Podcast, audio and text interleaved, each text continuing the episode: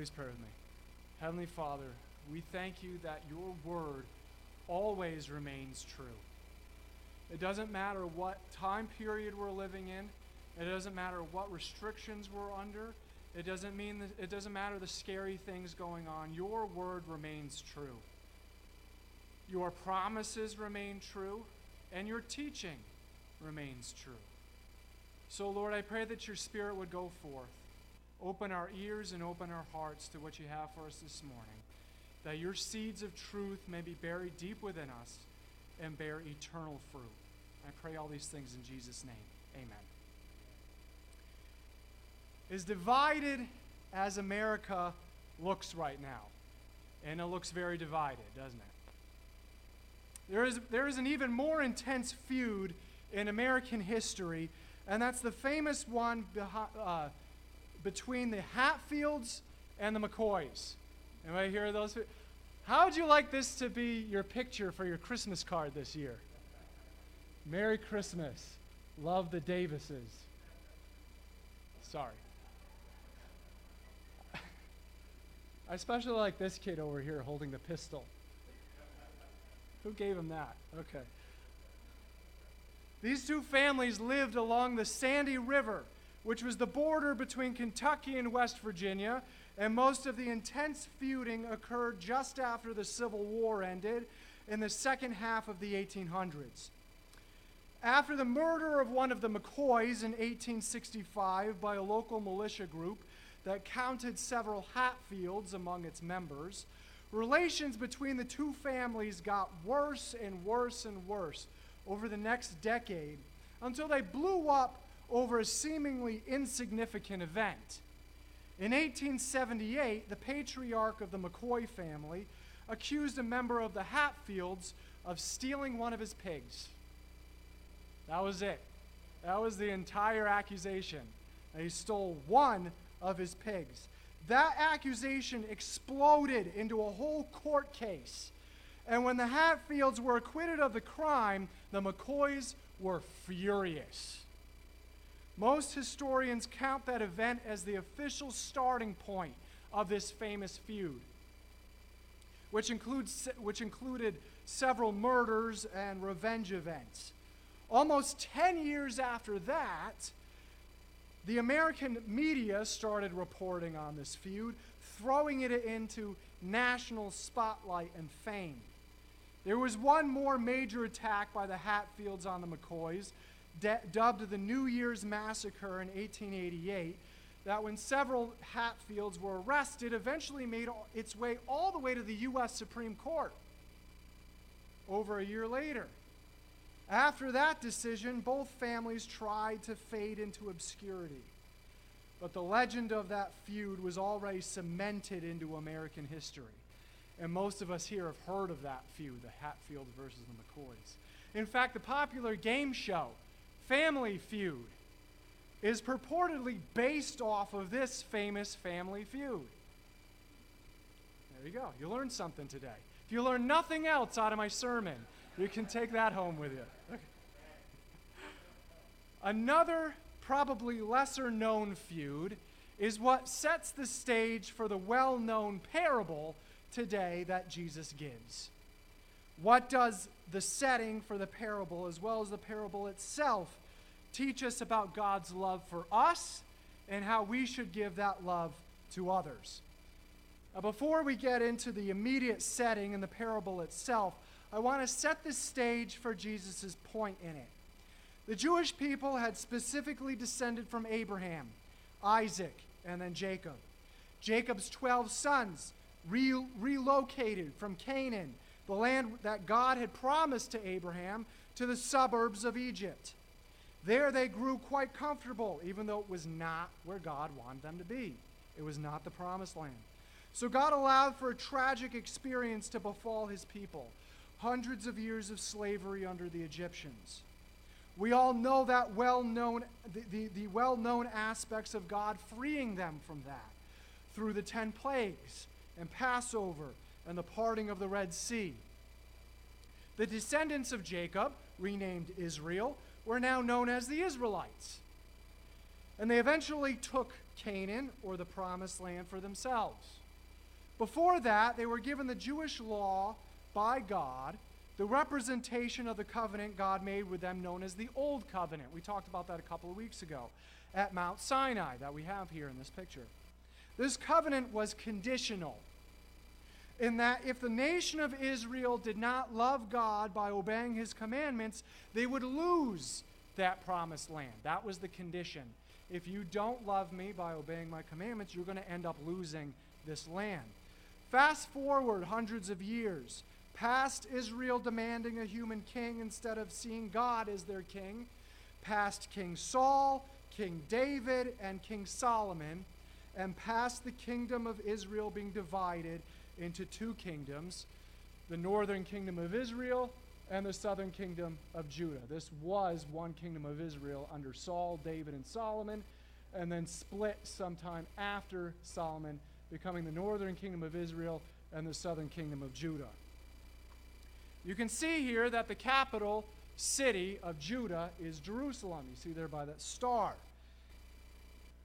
That's where the true temple was. And the capital city of Israel is this city called Samaria. Keep that name in mind. That's going to be extremely important to the rest of what we're going to be talking about. The capital city of the northern kingdom of Israel is Samaria.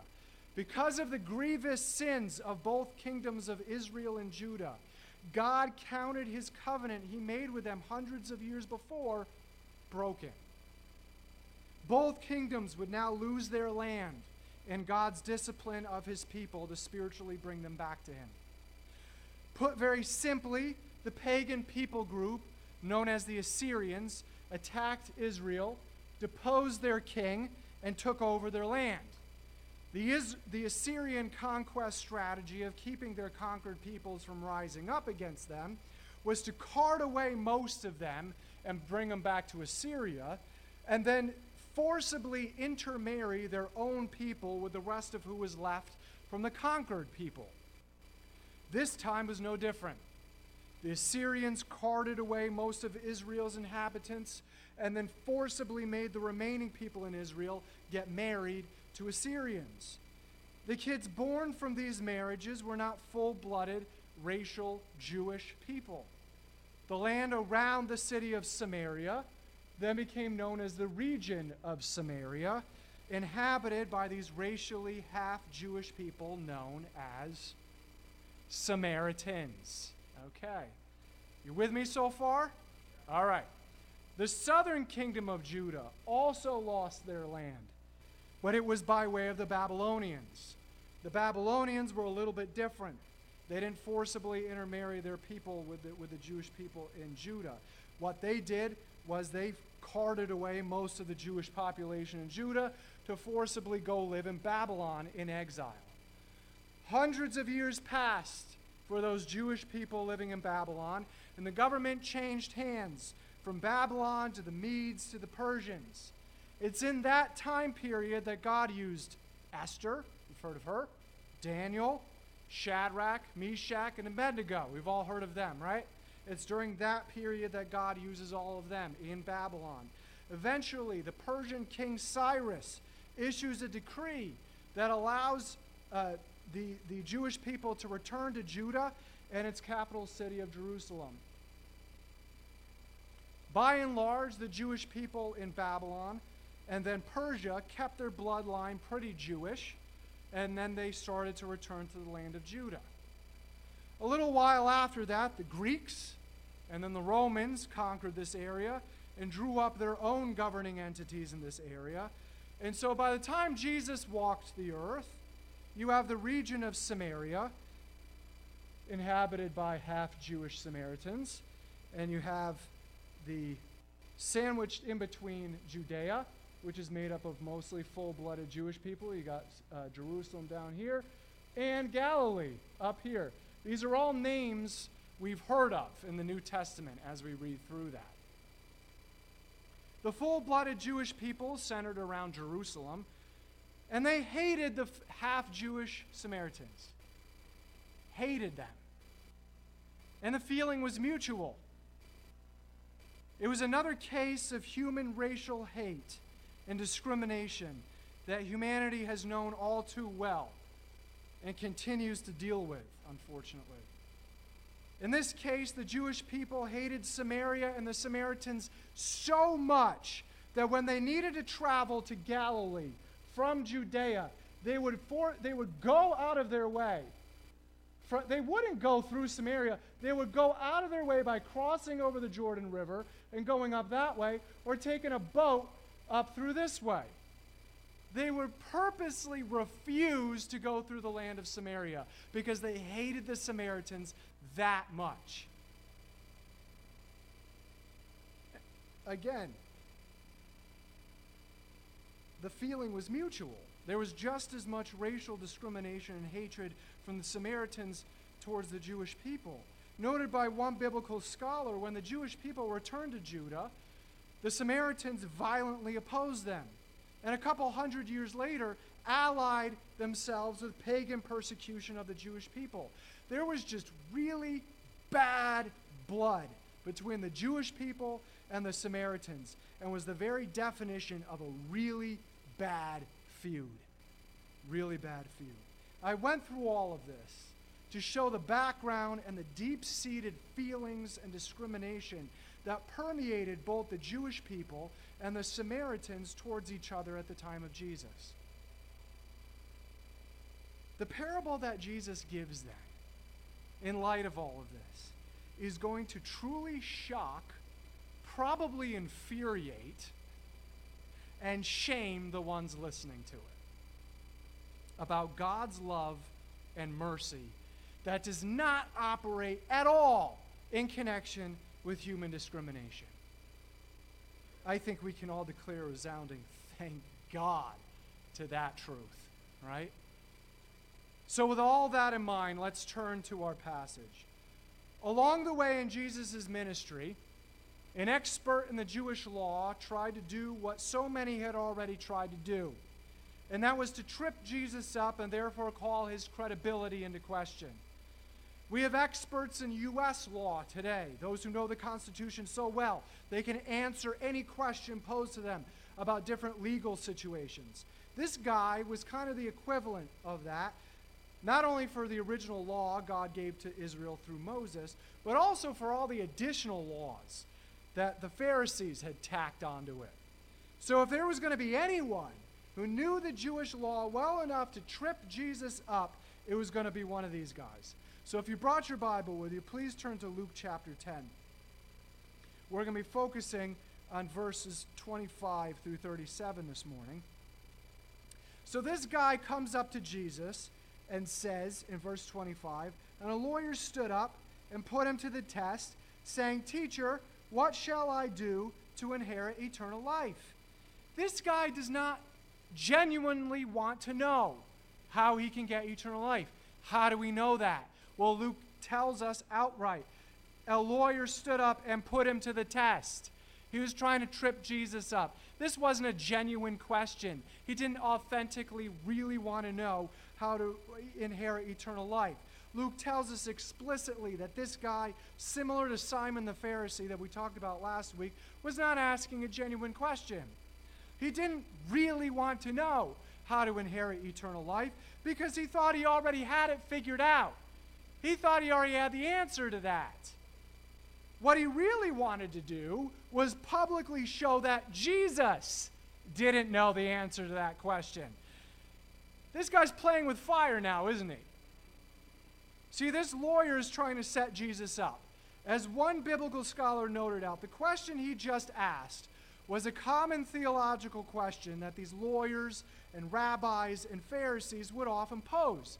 Jesus would not fall for it or be put on the defense. So he quickly turns the conversation around and puts this lawyer on the defense. So Jesus replies with another question, verse 26. And he said to him, What is written in the law? How does it read to you? Jesus is basically saying, Well, what do you think? He turns it completely around against this lawyer. Jesus brilliantly turns the tide of the conversation and forces the lawyer to now be on the defense. Anyone who watches or has knowledge of football or really any team sport knows that the saying, the best offense is a good defense. But the opposite is equally true. If your offense can start putting up a lot of points early in the game, the other team is all of a sudden forced to make big plays to try to catch up, often in desperation, thus creating easy opportunities for the winning team's defense to pick them off, get sacks, or force the other de- offense to make dumb decisions. And that's what Jesus does here. He all of a sudden puts the lawyer on the defense. The lawyer is forced to give his interpretation of the law now. Do you see that? He was trying to force Jesus to give his interpretation of the law. Now he's forced to give his interpretation of the law. So the lawyer responds with this in verse 27. And he answered, You shall love the Lord your God with all your heart, and with all your soul, and with all your strength, and with all your mind, and your neighbor as yourself. This is the safe answer. This is the safe answer. Anyone who had any Jewish background in the Jewish scriptures or law would have answered this way. In fact, in Deuteronomy 6 5, when God tells Moses what to relay to Israel, an introduction to the covenant he was making with them, that conditional covenant we already talked about, that's the first part of this lawyer's quote. Right there, Deuteronomy 6 5. The second part, having to do with loving your neighbor, comes from Leviticus 19:18. These two verses combined summed up the entirety of the Jewish law. And in many Jewish people's minds, especially the lawyers and the Pharisees, if you tried your best to obey the entirety of the law, that's how you received eternal life. That was it. According to one biblical scholar, keep that in mind. You got to both follow love the Lord with all your heart, mind, soul, and strength and love your neighbor as yourself keep, in order to inherit eternal life. Keep that in mind. According to one biblical scholar, if this guy was smart, he would have stopped there, given his answer, and taken a step back. And if he was actually genuine in his questioning, he should have asked something along the lines of, Well, how do I do that then? Jesus would have then pointed out his grievous mistake, that he was putting his faith in how well he could obey the law instead of the original basis, which we talked about a few weeks ago, that it was simply loving and being faithful to God. That love and faith in God then drove you to obey his commands, not the other way around. But again, this lawyer is only out to try to trip Jesus up. So instead of either one of these things, he pushes it further. He pushes it further. He's trying to poke at Jesus now. Verse 29. But wishing to justify himself, he said to Jesus, And who is my neighbor? This guy wanted to keep going. He wanted to keep poking. He, he hadn't achieved his goal yet, so he kept trying to work Jesus by asking a loaded question Who is my neighbor? The lawyer was hoping that Jesus would reply what, what Leviticus 19:18 implies, your fellow full-blooded and law-abiding Jewish brother. That's what he was hoping Jesus would reply with. Your fellow Jewish and law-abiding Jewish brother. If Jesus had answered that way, which would have been customary and what anyone would have expected, guess what? That lawyer would have run all over Jesus throwing all the many examples the Jewish law offered in, in Jesus' face. Well, what about the Gentile that converts to Judaism? What about the Jewish eunuchs? What about a Jewish woman? And the million dollar question what about those awful, horrible, half Jewish Samaritans? See, Jesus knows what's going through this lawyer's mind, and he knows about all the possibilities this lawyer could have thrown in his face.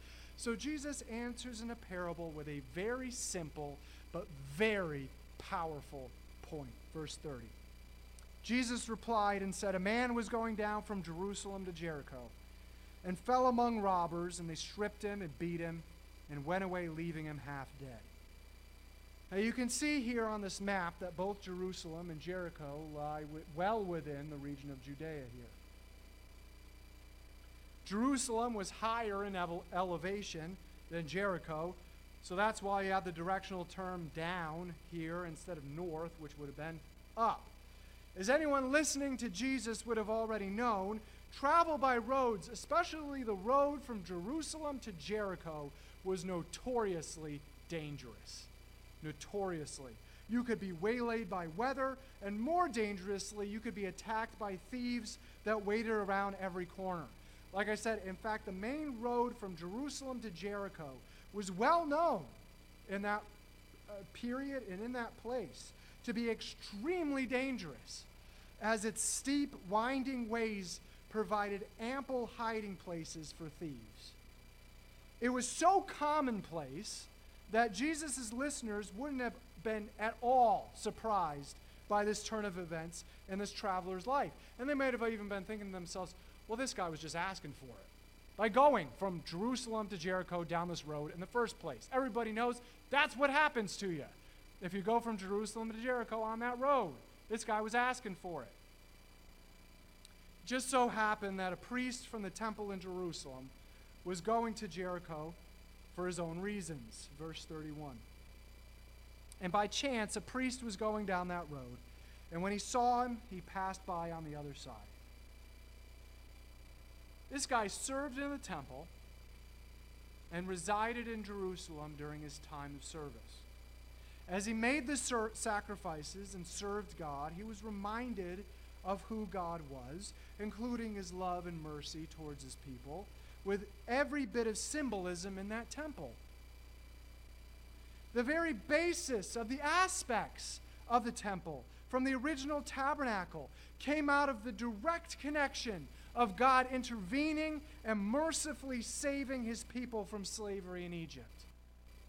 If his heart was in the right place, this priest would have constantly been reminded of these characteristics and actions of God.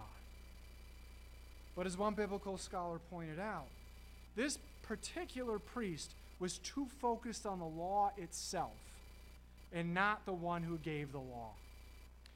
It was unlawful for anyone, particularly a priest serving in the house of God, to touch a corpse. That would make him ceremonially unclean and unable to perform his duties in the temple. And at first glance, as God's word says, that's what this guy looked like. He was half dead. He looked like a corpse. But here's the thing.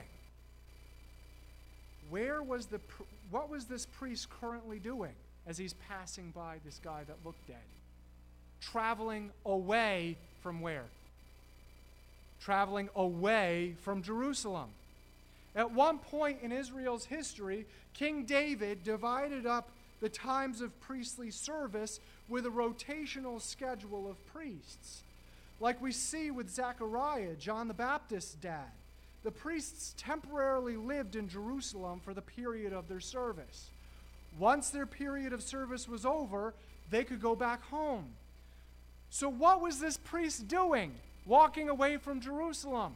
He was going home. His time of priestly service was over. He didn't have to worry about becoming spiritually unclean because he had plenty of time to do what was necessary to restore that status. So this priest literally had no excuse. He couldn't even use the law because he could do, even if he touched and this the, the guy to make sure he was okay and the guy actually was dead. He had plenty of time to get himself back to the clean status he needed to be to serve in the, te- to serve in the temple again. If we saw what appeared to be a dead person on the side of the road the very least we would do would be to do what? Call 911 right? That would be the very least thing we would do. We'd also probably see if the person was actually dead or could be helped but this priest, even without excuse, didn't even have that common human decency. He still did absolutely nothing. In fact, he crossed to the other side of the street. Talk about not wanting to have anything to do with that guy. In fact, he probably hurried on, thinking that guy got killed by thieves. I don't want to end up in the same spot by stopping to help him. A priest was a direct descendant of Moses' brother Aaron. He could trace his bloodline to the very first priests commissioned by God to serve in his tabernacle. This guy was religious royalty by blood, religious royalty, looked up to by everyone else who wasn't a fellow priest. He was seen as the cream of the crop when it came to religion. But Jesus took something as basic as helping a fellow Israelite and shamed that religious royalty with it. With as much service as this guy had performed in the, t- in the temple, when it really mattered, he didn't serve God at all. With as much as he did outwardly in the temple, when it truly mattered, he had no inward service. And remember what I said that the Jewish people thought that if you obeyed, love the Lord your God with all your heart, mind, soul, and strength, and love your neighbor as yourself, that's how you receive eternal life? What did this priest, the cream of the crop when it came to religion, not even do? Love his neighbor as himself. This guy was a fellow Israelite. He had no excuse. Next came along Levite, verse 32. Likewise, a Levite also, when he came to the place and saw him, passed by on the other side. Levites were similar to priests in that they took care of the physical aspects of the temple. The priests did the work in the temple, and the Levites took care of the temple itself, sort of like the temple's custodians, if you were to think of it that way. They were the tribe of Israel that both Moses and Aaron came from, and they were the tribe commissioned by God to serve in the tabernacle. In fact, the tribe of Levi, if you go back into the Old Testament, did not receive any allotment of land when Israel conquered the promised land. They were to be provided for by the rest of Israel in payment for their devoted service to God in the tabernacle. That's how they were provided for. As one biblical scholar noted, the Levites, though similar to the priests, didn't even have the same restrictions put on them as the priests did. So the Levite had even less of an excuse than the priest, who still had none when it came to touching a corpse. Still, similar to the priest, even though he outwardly served in the temple, when it truly mattered, he could not have cared less about inwardly serving God by serving his fellow man. He also cared so little that he crossed to the other side of the street, distancing himself as much as humanly possible from the traveler. Both of these guys were way up in people's minds when it came to religious people. If there was going to be anyone who received eternal life from God, it certainly would have been these guys. But here, Jesus is wildly calling even that into question. Even that lawyer had said that in order to get eternal life, you needed to love your neighbor, especially your Jewish brother. What had neither one of these guys done at all? Exactly that. If it was questionable that these two guys, a priest and a Levite, would receive eternal life, who had any hope of getting it? This took everything the Jewish people knew and were taught and turned it completely upside down. but Jesus isn't done yet, as if that was enough. If you had not heard this story yet, you'd think you knew where Jesus was going with this. You, you might think, all right, I see what he's getting at. He's tearing down the false righteousness of the religious elite and put the spotlight on the average Jewish Joe and how they can receive eternal life. What's coming next is your average blue collar, workaday Jewish guy who goes and helps this half dead guy. That's what you're expecting. But Jesus even takes it one step further and truly shocks and infuriates all of his listeners. Verses 33 and 34. But a Samaritan who was on a journey came upon him, and when he saw him, he felt compassion and came to him and bandaged up his wounds, pouring oil and wine on them, and he put him on his own beast and brought him to an inn and took care of him. What? A Samaritan?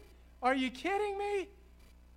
That's why I went through all of that establishing of this deep seated and ingrained hatred and discrimination by the Jewish people in Judea towards the Samaritans. This was scandalous. This was foolish. This was certainly not politically correct. And this could have even been seen as blasphemous.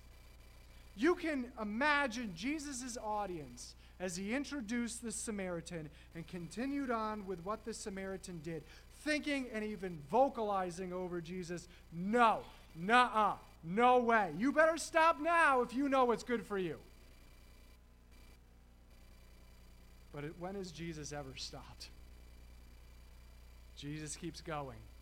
This Samaritan, knowing he was deep into Jewish territory and received much less of a response, if that could even exist, if the same thing happened to him, had compassion towards this man that in the Samaritan's mind probably hated him, and he hated him.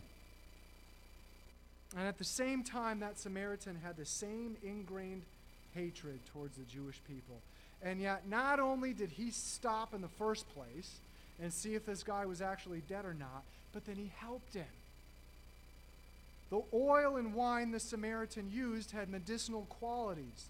The alcoholic content of the wine disinfected the traveler's wounds, and the oil helped the skin heal. Where did this guy get the bandages he used to bind up the traveler's wounds? Ever thought about that? I don't think people normally carried that with them, especially not in the quantity that this traveler would have needed. One possibility is that the Samaritan used strips of his own clothing to bandage up this guy's wounds. So not only does this Samaritan help this traveler by cleaning and banding, bandaging up his wounds, but he takes it one step further, even beyond that. He puts the traveler on the donkey he'd been riding and takes him to an inn to give him the opportunity to rest and let his body heal. And not only that, but then he does this, verse 35. On the next day, he took out two denarii and gave them to the innkeeper and said, Take care of him, and whatever more you spend when I return, I will repay you. now he's financially helping this guy. We talked last week about how much a denarius was worth, a coin in payment for a full 12 hour day's worth of work. Now, here in this context, it doesn't matter how much that's worth in US dollars today for our understanding of this parable. What does matter, though, is that in this time of poverty, you didn't just give away denarii. That was worth full two full days of work. You weren't just handing them out to everybody. That was two full days of hard back-breaking work. But instead of letting the traveler foot the bill and just be grateful his life was saved, he goes beyond that and pays his room rent and any other food and health expenses. If it was even more expensive for this guy to heal up, the Samaritan committed to paying the balance. Wow. I think that puts all of us here to shame, doesn't it?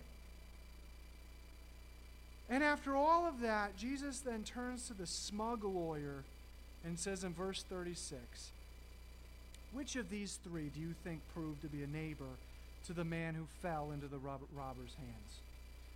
The answer is obvious, albeit shameful. It's not the religious elite, those who have any sort of chance of receiving eternal life, who actually loved their neighbor and therefore would receive eternal life. It was the Samaritan, who no God fearing Jewish person would dare claim any right to eternal life, who would get it. That shakes everything up. And so the lawyer was left with no other response than to say, The one who showed mercy toward him. Then Jesus said to him, Go and do the same. You can imagine the lawyer having his head lowered and grudgingly saying, You know what? I'm not even going to mention the Samaritan by name. But since my back's against the wall, the only answer I can give in direct connection with what I've already told Jesus is the one who actually showed mercy and love towards his neighbor. That's all I can say. I'm not even going to say the Samaritan, just the one who showed mercy. Jesus' res- response is poignant. Go and do that then.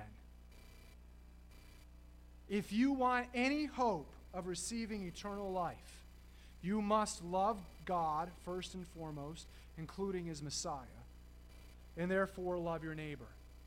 And here's the thing no matter who it is. No matter who it is. Phew. No matter who it is? Are you serious, Jesus? No matter who it is? Here's the truth God certainly shows no favorites when he calls anyone to salvation found in Jesus, does he? Not at all. Not at all. So must our love for God and his Messiah be displayed through our love towards the same people he died for. No matter who it is. This is especially relevant to what is going on in our nation right now. I'm going to step on some toes. If you're a staunch Republican, this means showing love towards a staunch Democrat. If you're a staunch Democrat, this means showing love towards a staunch Republican. This means showing love towards anyone you might politically or morally disagree with. You still show love to them. On another note, this obviously means showing love towards races, ethnicities, and cultures that are different from yours. This even means showing love towards anyone who holds to, to a different religion or worships different deities. You still show love to them. As much as any human politician preaches unity and healing in our country, it must first start with Jesus. It must first start with loving Jesus and that love being poured out towards each other. Here's what God's word teaches us God first loved us. So we must love him and must love the people he died for. And in keeping with Jesus' shock factor of this parable, you know what this also means? This also means showing love towards those who identify with the LGBTQ plus community. Jesus stood for the truth when he dined with people he knew were breaking God's law, but what also can't be lost on us is that he was dining with them. He still loved them. He still associated with them. He still had relationships with them. He didn't try to stay as far away from them as humanly possible, like the Pharisees were famous for the ones who crossed to the other side of the street were who? The priest who didn't love God and love his neighbor, and the Levite who didn't love God and love his neighbor. Jesus didn't try to stay as far. It, it is quiet as it could possibly be in here right now. Jesus did not try to stay as far away from them as humanly possible, like the Pharisees were famous for. Look for open doors and opportunities and follow how God leads you. In all these various ways, how are we showing Jesus' love for everyone, regardless of who they are? Regardless. Doesn't matter who they are. Like the Samaritan, God reached out to every one of us with his love. Didn't matter who we were. So, who are we to show or withhold love from our human fellow human beings. If Jesus reached out to all kinds of people who were very different from him with his love and his truth, we must also be known as people who do the same. In Antioch, believers in Jesus were first known as Christians. And it, the, this term was used in a derogatory way to, to call out believers in Jesus. But the, the first term to describe believers in Jesus in Antioch was the term Christian. Christian means little Christ. Who are we to be living like? Ourselves? What we are comfortable with? What we, what we think we, we want to get ourselves wrapped up in or not? Who are we supposed to be living like? Christ we are supposed to be being little Christs. Look at the way he interacted with people. Did he show favoritism towards anybody? No. Did he purposely not associate with anybody because of who they were? No. He still stood for the truth. He still taught God's word. But he did so while associating with people of all different kinds of backgrounds. That's what we also should be known as a people for. The famous verse sums it all up. For God so loved certain group of people, a few certain groups of people? No. Ones that we're comfortable with? No. The world that he gave his only son so that the people we're comfortable with, the people we think deserve to hear about God's word, everyone who believes in him will not perish but have eternal life. If we are so grateful that God reached out to us with his love and Jesus died for us, who are we to withhold that from anybody else? Jesus died for the world. He died for everyone, regardless of background and past, or race, or ethnicity, or political leaning, or religion, or lack of faith of any kind, or identity, or gender. Who's going to bring the message of repentance, Jesus' forgiveness, and salvation, and eternal hope to them? Who's going to be the one to do it? If not us, who then? We are. We are the ones who will bring the message of Jesus' hope and forgiveness and our repentance and his salvation. We're the ones he's called to do it. Nobody else. Not some big spiritual evangelist guy. It's on all of us. When Jesus called his disciples to himself at the end of Matthew, what is known to us as the Great Commission, that famous passage in Scripture, he's, he didn't just take two or three people.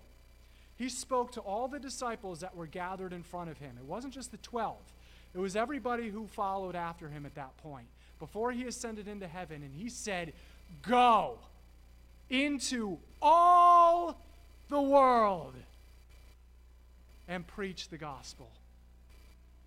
Bring people of every background, race, ethnicity, culture, language, anything. Bring them into the sheepfold. Go and bring them. We are the continuation of the church. We are the church. Are we the church? Are we living like the church? Are we going to go out into the world and bring the message of Jesus' hope and forgiveness and salvation to anyone and everyone, regardless of who they are? Let it be so. We're the ones He's called to do it. And so, brothers and sisters, we will. We will. Please pray with me. Heavenly Father, thank you for your word. This was one of those hard hitting passages. This is one of those convicting passages. Lord, I pray that we are convicted. I pray that we feel something stirring up inside of us. I pray that we truly be honest with ourselves and say, Am I really sharing God's gospel with everyone, with anyone, regardless of who they are? Or am I choosing not to associate with certain types of people? When you didn't do that, you reached out and have and continue to reach out to all kinds of different people, regardless of who they are, to bring into your kingdom. Thank you. Thank you for doing that. Because if you didn't do that, none of us would have any hope. So, Lord, let us be convicted. Let us walk out from this place a changed person, having a different perspective, bringing your word and your salvation, and your hope to anyone you open the door to. Now, Lord, I pray that we would look, we would look, really look for every opportunity you're giving to us to share your message of hope and salvation with them. Just as the Samaritan did to this traveler, and just like Jesus has done with all of us. And I pray all these things in Jesus' name.